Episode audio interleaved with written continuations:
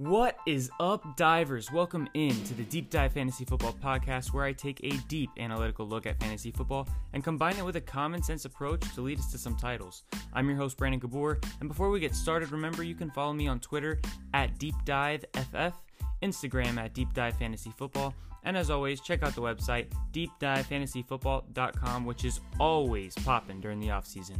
With that being said, let's get to the content. Boom! Shakalaka! Man, I freaking love the skull chant. I love the skull chant. What's up, guys? Welcome into Deep Dive Fantasy Football. Obviously, you know exactly what team we are going over via the title and the skull chant in the beginning. How about that intro? How about it? Man, the Bucks need to pick up a chant like that. That is so sick. I every time I hear that, it gives me chills.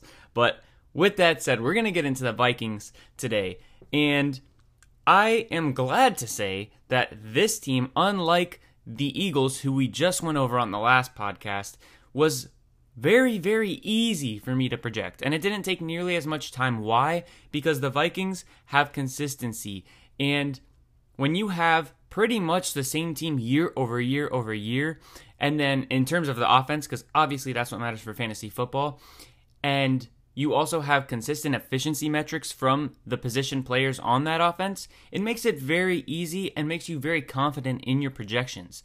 Really, the only thing that can mess things up is one of two things, actually. It's injury and a possible decline from a very good player on this team that's getting up there in age, which we'll talk about.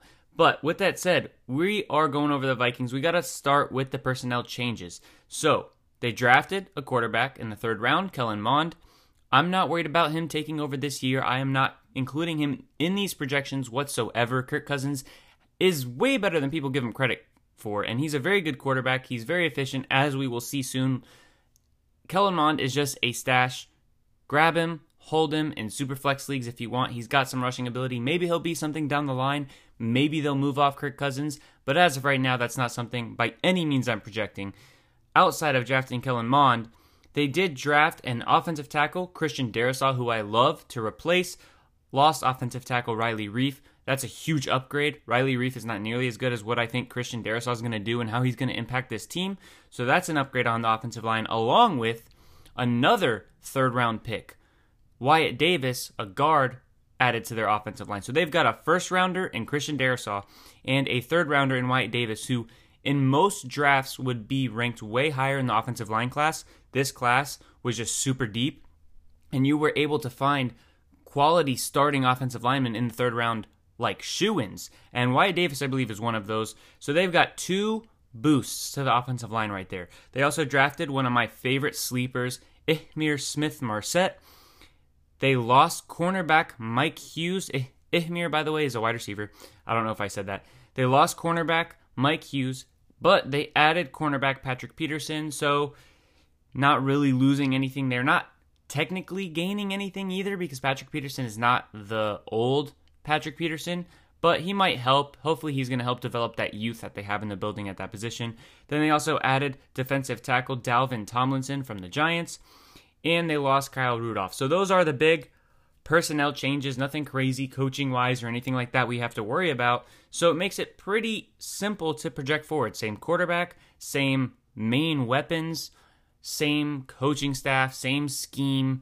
All of that should be pretty consistent. So with that said, let's look at some trends that I found. Last year, their defense was the fourth worst in terms of points allowed. They allowed the fourth most points in the N F L, their defense. While if you look at twenty nineteen, they were the fifth best, which means they had the fifth lowest points allowed instead of the fourth highest. So that's a huge difference. And in twenty eighteen, they were ninth best. So they're usually a top ten defense in terms of points allowed. Last year, they were bottom five. That is a complete difference, a stark change, and you could see it in how they played last year. They passed the ball, and it's kind of like how I projected and expected it to be, because they lost so much on their defense. It was clear to me that last season their defense was going to be really bad, and they were going to have to pass the ball a lot more than they like to, and they did. Now, they didn't pass as much as I projected, but I may have gone a little overboard. I may have thought their defense was going to be even worse than it was, but they did pass a lot more.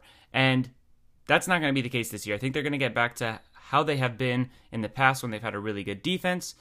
Not to that level, because that defense is not going to be top ten, but it's definitely not going to be one of the five worst. I expect it to be more middle of the pack, so it's still going to improve immensely from last year's numbers, and you're going to see that reflected in the ratio of how much they pass, how much they run.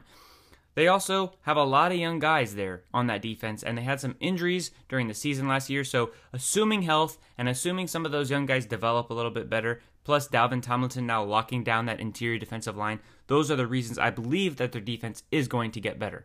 I didn't want to just say, yeah, their defense is going to get better without telling you guys why, so there's the quick little explanation there. Now, when they had a great defense in twenty nineteen, their pass-run ratio was forty-eight fifty-two. That means they ran the ball more than they passed, right? That's not common. They were one of the few teams that ran more than they passed. Another team being the Ravens, which we've discussed already and have projected.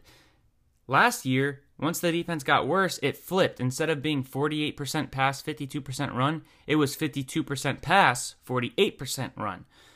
I expect it to almost be like literally almost exactly fifty-fifty this year. I'm projecting a fifty point five percent pass rate, forty-nine point five percent run rate.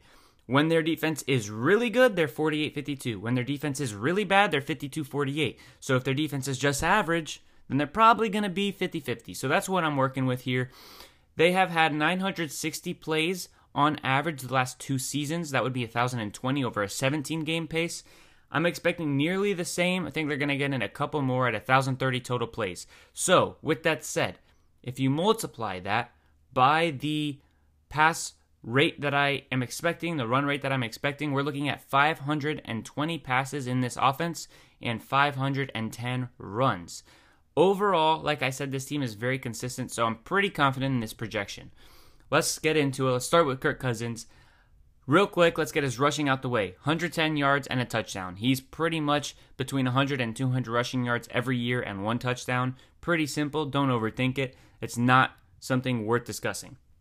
Now let's look at his passing, what we expect there. So working off five hundred twenty passes, we got to look at his completion percentage to start off. He's had a very stable completion percentage the last three years. He's been between sixty-seven and seventy every single time. He is more efficient when the Vikings are more committed to the run game, kind of like what we saw with Russell Wilson. When Russell Wilson is throwing the ball thirty times a game, he's crazy efficient. And it's part of the reason why we're always like, man, unleash Russ. Let Russ cook. Well, when they do let Russ cook, his efficiency drops when he's throwing the ball a lot more and the run game is not nearly as established and the defense doesn't have to respect it as much.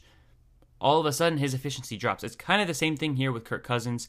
When he's asked to pass the ball more, his efficiency, which is still very high, drops from his average. Well, if they're being able to get back to the run a little bit compared to last year, I expect his completion percentage compared to last year to rise. As they get closer to that strong defense, heavy run game approach, Cousins is likely going to be at the sixty-eight point five mark, maybe a tiny bit higher, so that's what I'm projecting.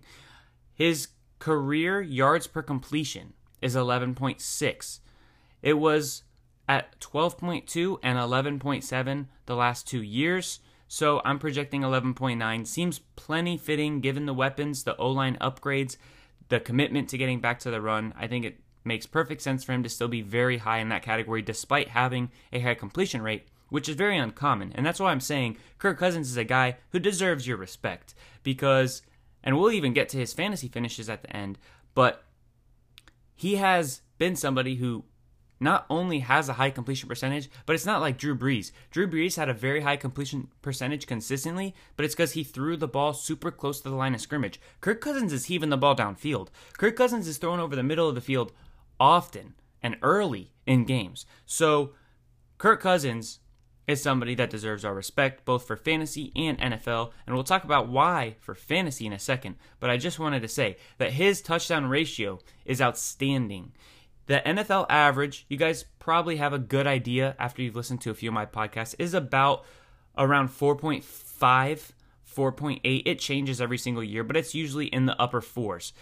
His touchdown ratio over the last four years has been above five. It's been an average of six point four percent the last two years. That's very good. That means six point four percent of his passes turn into touchdowns. It's probably going to be like that again. Around six, I think, is very fair. It could be higher, especially if they are committing to the run, but it's hard for me to project a touchdown rate so high for Kirk Cousins. So, hey, room to improve, right? Room to improve from my projection. I never project somebody at fully one hundred percent of their capabilities. I, that would take away the ceiling. I obviously am not going to project towards that. I just truly project, and this is a conversation I had with somebody on Twitter, what I think is going to happen. So I'm not always just projecting like a middling average, because that's not what I think is going to happen. Sometimes I think somebody is going to have a much higher than average season compared to their career, and sometimes a much lower, depending on the situation and the context and the surrounding pieces. So I basically just said the same thing in three different ways there. I don't know if you caught that. But um, anyways, Kirk Cousins has been very good, massively underrated. He's been a Q B one. That means top twelve, because most standard leagues at this point now are twelve teams. So that's how I use the term when I say Q B one, R B one, wide receiver one. That means top twelve, not top ten. All right. He's been a quarterback one four of the last six years, and his worst finish in the last six years was nineteen.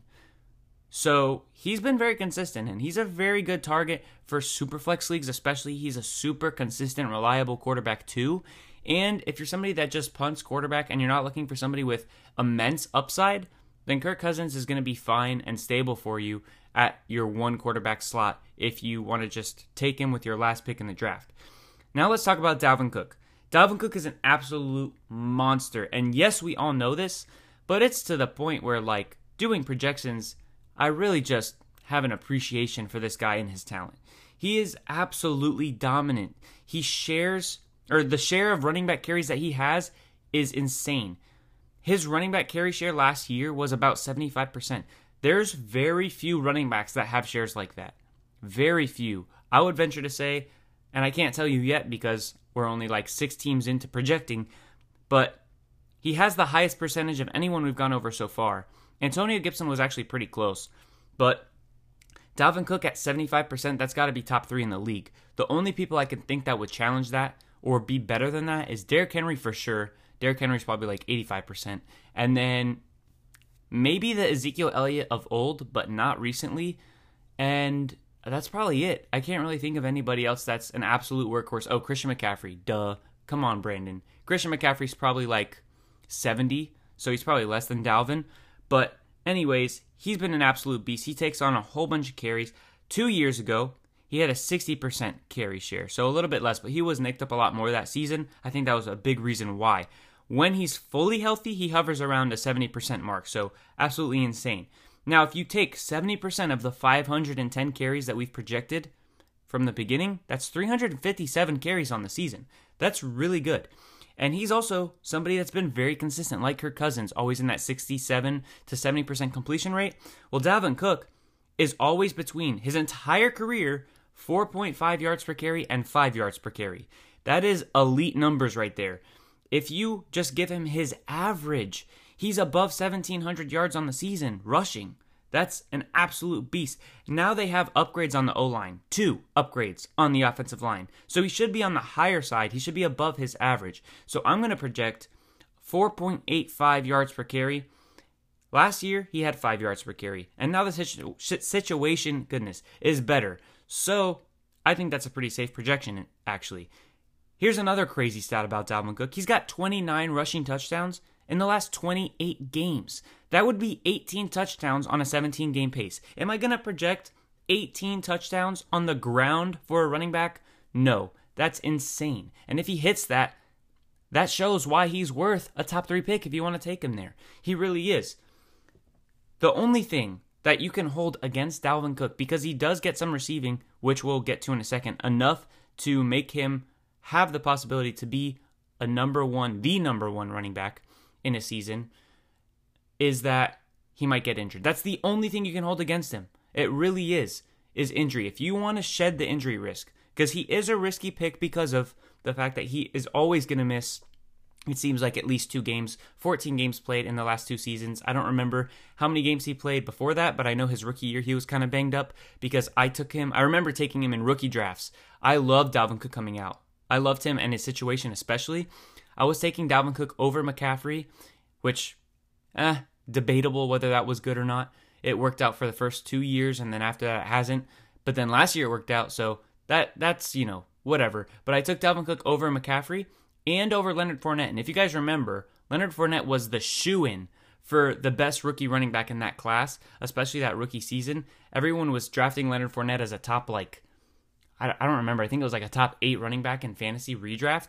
And Dalvin Cook was at like fifteen. And I was taking Dalvin Cook. I had him ranked. That was the first season that I did these projections. Because like I told you guys, I'm in year four now. And this is Dalvin Cook's fourth or fifth year. Okay, so maybe it was, maybe I've been doing this for five years. But Dalvin Cook, rookie season was the first year I did projections. And Dalvin Cook came out so much higher than Leonard Fournette for me. Did it work out that rookie season? No, but from then on, Dalvin Cook's been a beast, and it was just because he dealt with injuries. So that's the only thing that can really hold back somebody like Dalvin Cook. Now, look, let's look real quick at his receiving. He's usually around the thirteen percent target share. That should hold right around that area, or maybe it goes up a little bit with Kyle Rudolph departing. He had thirty-seven targets last year, but I'm assuming most of those are going to go to Irv Smith. He's pretty mit- he pretty much has no touchdowns in the receiving game, but hey, fourteen touchdowns in the rushing game is plenty. Now let's talk about the receivers. We've got Adam Thielen and Justin Jefferson. Adam Thielen, his target share last year was twenty-two percent. I'm going to project slightly under that at twenty-one percent, and it's because he's getting a little, you know, to that age. I actually posted something on Twitter. I'll probably retweet it, so if you guys are on there, go look for it. Or you could D M me if you want it, because I think it's actually very helpful. I tweeted something about a month ago called the wide receiver drop-off. And it's a chart that I made in Excel. And I grabbed a whole bunch of, there was no method to my madness, really. I just grabbed a whole bunch of wide receivers that are no longer good in fantasy, no longer in the N F L. I grabbed guys like Brandon Marshall, Dez Bryant, Roddy White, Marquise Colston. Like, I just grabbed a whole bunch of receivers that were really good for fantasy for a multitude of years. And I charted their numbers.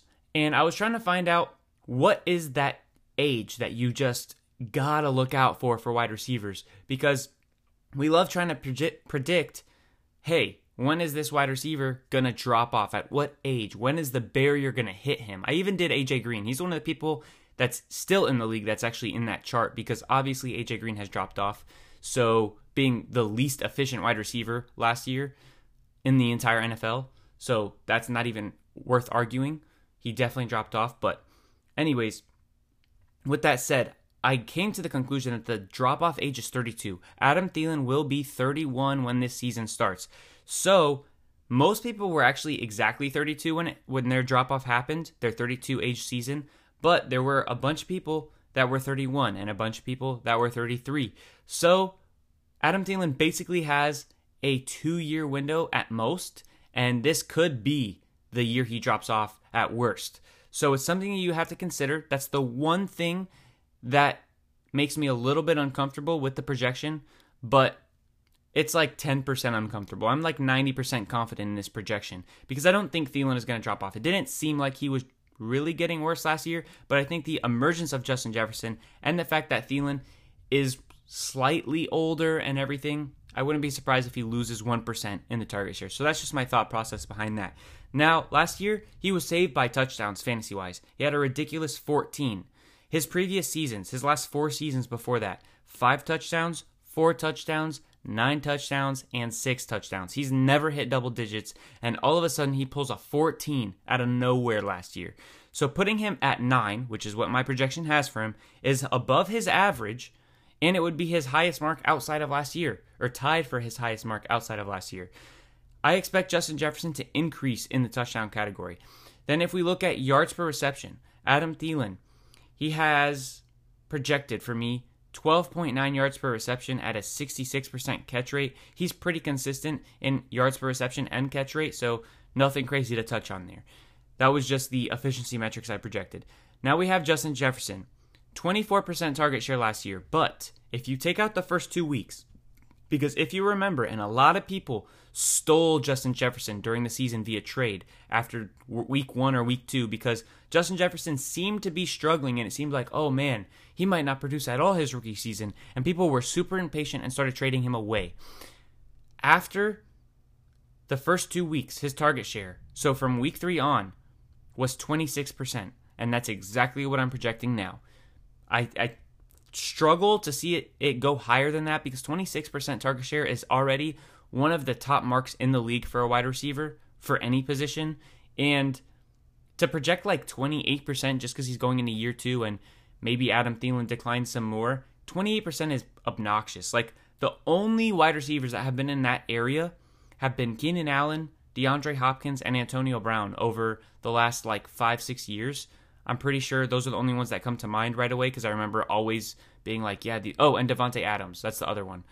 So those are the guys that have just absolutely dominated, but I don't think Jefferson is going to be there right away. That That's just too much. And if he does that, then he really is the dynasty wide receiver one. Right now I have him at three behind Tyreek Hill and A J. Brown, but I have no problem, no issue with people who have him as their dynasty Dynasty wide receiver one, but don't expect something crazy. So I'm still projecting a twenty-six percent target share as he had last year after week three or after week two.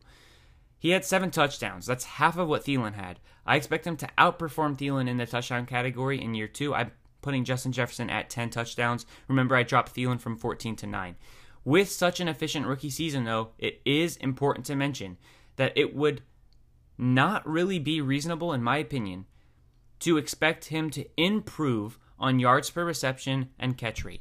Usually after a rookie wide receiver year, especially because rookie wide receivers usually don't come on as strong as this class did in their first year and just perform as well as they did. I mean, Jefferson had over fourteen hundred yards, which is ridiculous, but usually you can project them to improve because they didn't have an outstanding rookie year and they are a lot more knowledgeable on routes and everything. Well, Justin Jefferson was already a great route runner, and he was already super dynamic, and people had no tape on him. Now people have tape on him. Now they're going to look at him as a priority. They're not going to put their number one cornerback on Adam Thielen anymore. The days of that happening in Minnesota are over. Justin Jefferson is the wide receiver one, and defenses are going to treat him that way.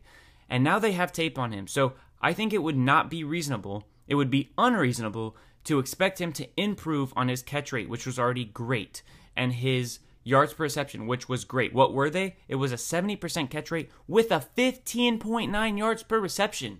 When you're looking at wide receivers that average above fifteen yards per reception, their catch rate is usually below sixty, and his was at seventy. Absolute madness. So if anything, he's going to get increased attention, which will make things go down a little bit. So I'm going to give it some small bumps. I'm taking one percent here and there. He's still set to be great for fantasy.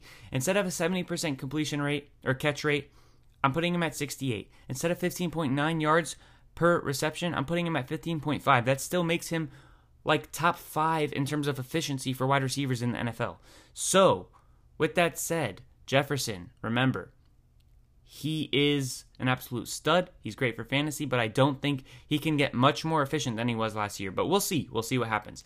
Now let's talk about Irv Smith, pretty much the last possibly fantasy relevant, and I say possibly for a reason, but he's pretty much the last fantasy possible relevant person in this offense, but we will talk about one more person because you know he's my boy, and I got to talk about him. But Irv Smith, ten percent target share last year, probably gets a five percent boost from Kyle Rudolph leaving. Kyle Rudolph had about an eight percent target share last year, so give five percent of that to Irv Smith, about one percent to Dalvin Cook.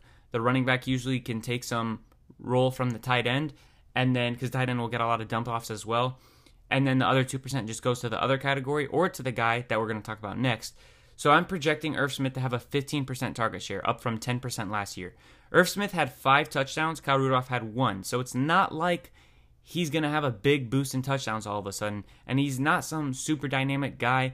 It's not like Adam Thielen's gone, so I don't see a reason that Irv Smith is going to put up nine, ten touchdowns and a whole bunch of targets and receptions. The more I look at Irv Smith, the harder I think it is to imagine him being good for fantasy, like very good. A lot of people like to put Irv Smith in that bucket of late-round tight end targets that could become really good. I can't buy it. Just like Kyle Kmet, I can't buy it. Not for this year, at least. Kyle Kmet, maybe. could down the road. And if he does this year, I think he has a higher ceiling than Irv Smith. Since we're talking about both, I might as well touch on it. Kyle Kmet, I think, has a higher ceiling because it's possible he becomes the number two or three target. Irv Smith, there's no way he's passing Thielen or Jefferson. And being the third target in this offense that tries to run the ball half the time is not going to be good enough. So that's Irv Smith for you. I'm not very high on him. You'll see the numbers later. But the last person I wanted to talk about is Ihmir Smith-Marset. I told you guys before the N F L draft that he was one of my favorite wide receiver sleepers, and it's true. I, so I had to project out my guy because I loved the place he landed. Now, if he landed somewhere like Tampa Bay, for example, Jalen Darden was somebody I liked a lot. Darden ended up in Tampa Bay. Darden is not going to be somebody I project. He's going to be in the other category when I project Tampa. But Ihmir Smith-Marset has a possible chance at relevance. It's super slim. So by no means am I telling you to get him in redraft leagues, but in dynasty leagues, stash him in your taxi. Thank me in a few years. Trust me.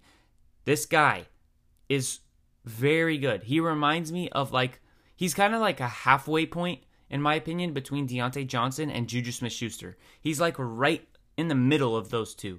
I don't expect, like I said, a breakout this year, but I expect him to have a slowly arcing career that's significant by year three. Think Chris Godwin, Devontae Adams. Chris Godwin, rookie year, had some nice plays, had some flashes, didn't do anything for fantasy purposes. Didn't his stats didn't pop off the page. Year two, all right, now he's got a role in the offense, but still nothing crazy. Year three, fantasy superstar. And a lot of people saw it coming. Devontae Adams, year one, struggled, did nothing. Year two, still struggled. People are giving up on him. Year three, boom, Devontae Adams is here. Ihmir Smith-Marset, I think something similar is going to happen. Do I think he's going to be as good as Godwin and Devontae? No, that's not what I'm saying. I'm just saying that's the career arc that I see for this guy. Just watch his targets, look at his efficiency, and just imagine, okay, it's possible that Thielen hits that age drop-off this after this season. It's possible that he hits it. If he doesn't hit it after this season, as in next year, he's definitely going to hit it by twenty-three, twenty twenty-three. That's when he's going to fall off a cliff at the latest. So at that point, Marset will be going into year three. I think that's a perfect spot for him. He's going to make the roster for sure. I don't see how he doesn't. He's a very skilled receiver, and they don't have great receiver depth. So stick him in the taxi. Like I said, thank me in a few years. Now let's talk about the actual stats. What do I have projected for the Minnesota Vikings? Kirk Cousins. Remember, five hundred twenty passes is what we landed on after we went through the process. three hundred fifty-six completions, four thousand two hundred thirty-nine yards, thirty-one touchdowns, and one hundred ten rushing yards and a touchdown there. Dalvin Cook we got at twenty-one point two points per game with sixty-eight targets, fifty-five receptions, four hundred twenty-seven yards, and a touchdown in the receiving game. Then three hundred fifty-seven carries, one thousand seven hundred thirty-one rushing yards, and fourteen touchdowns. That is about two thousand one hundred fifty-seven total yards and fifteen total touchdowns. That puts him in the running for R B one. twenty-one point two points per game. Guys, that's insane. That is probably going to be my highest mark for running back. We think we found our highest mark for quarterback with Lamar. I think I just found my highest mark at running back with Dalvin. Maybe C M C comes out to like twenty-one point five or something. We'll see. Keep in touch, but Dalvin Cook, twenty-one point two, that's super high. Justin Jefferson, one hundred thirty-five targets, up from one hundred, I think it was twenty-four last year. So one hundred thirty-five targets. Remember, the Vikings are passing less this season than they were last season on in terms of a percentage-wise. So don't just think, oh, seventeen-game Uh, season, so there's an extra game, and Justin Jefferson is not going to have those two bad weeks. He should be way better this year. Not necessarily because they're not going to be passing as often, but Justin Jefferson, one hundred thirty-five targets, ninety-two receptions, crazy efficiency, one thousand four hundred twenty-five yards, ten touchdowns. Adam Thielen, one hundred nine targets, seventy-two receptions, nine hundred thirty yards, and nine touchdowns. What does that put these guys at fantasy-wise? Justin Jefferson comes in at seventeen point three points per game. Now, if you guys saw my tweet that said, and I'm starting to record podcasts a little bit early, so you probably saw this tweet like last week, but or like four days ago. But um, oh man, what was I saying? Oh yeah, so I sent out a tweet that said I have hot takes. I've got some hot takes that Twitter is not ready for. Twitter would explode if I threw this out there. So I'm only going to save it for the podcast because the people that listen to the podcast, you guys, you guys are O G. You guys are true. You guys understand the process. You understand the work that goes into this. And you're not going to think I'm some idiot just babbling on Twitter trying to get clout, right? You guys know me. You know what type of person I am. You know the work that I put in. So when I say something like this, it's you're probably going to take it with, you know, some reality, some possibility, or at least respect the process that got me there. You're not going to just say, oh, this guy's an idiot. So that's why I didn't put it on Twitter. But what my numbers came out to, and if you look at the draft sheets, draft sheets, you probably have seen this already. Justin Jefferson is tied with Tyler Boyd in terms of points per game at seventeen point three.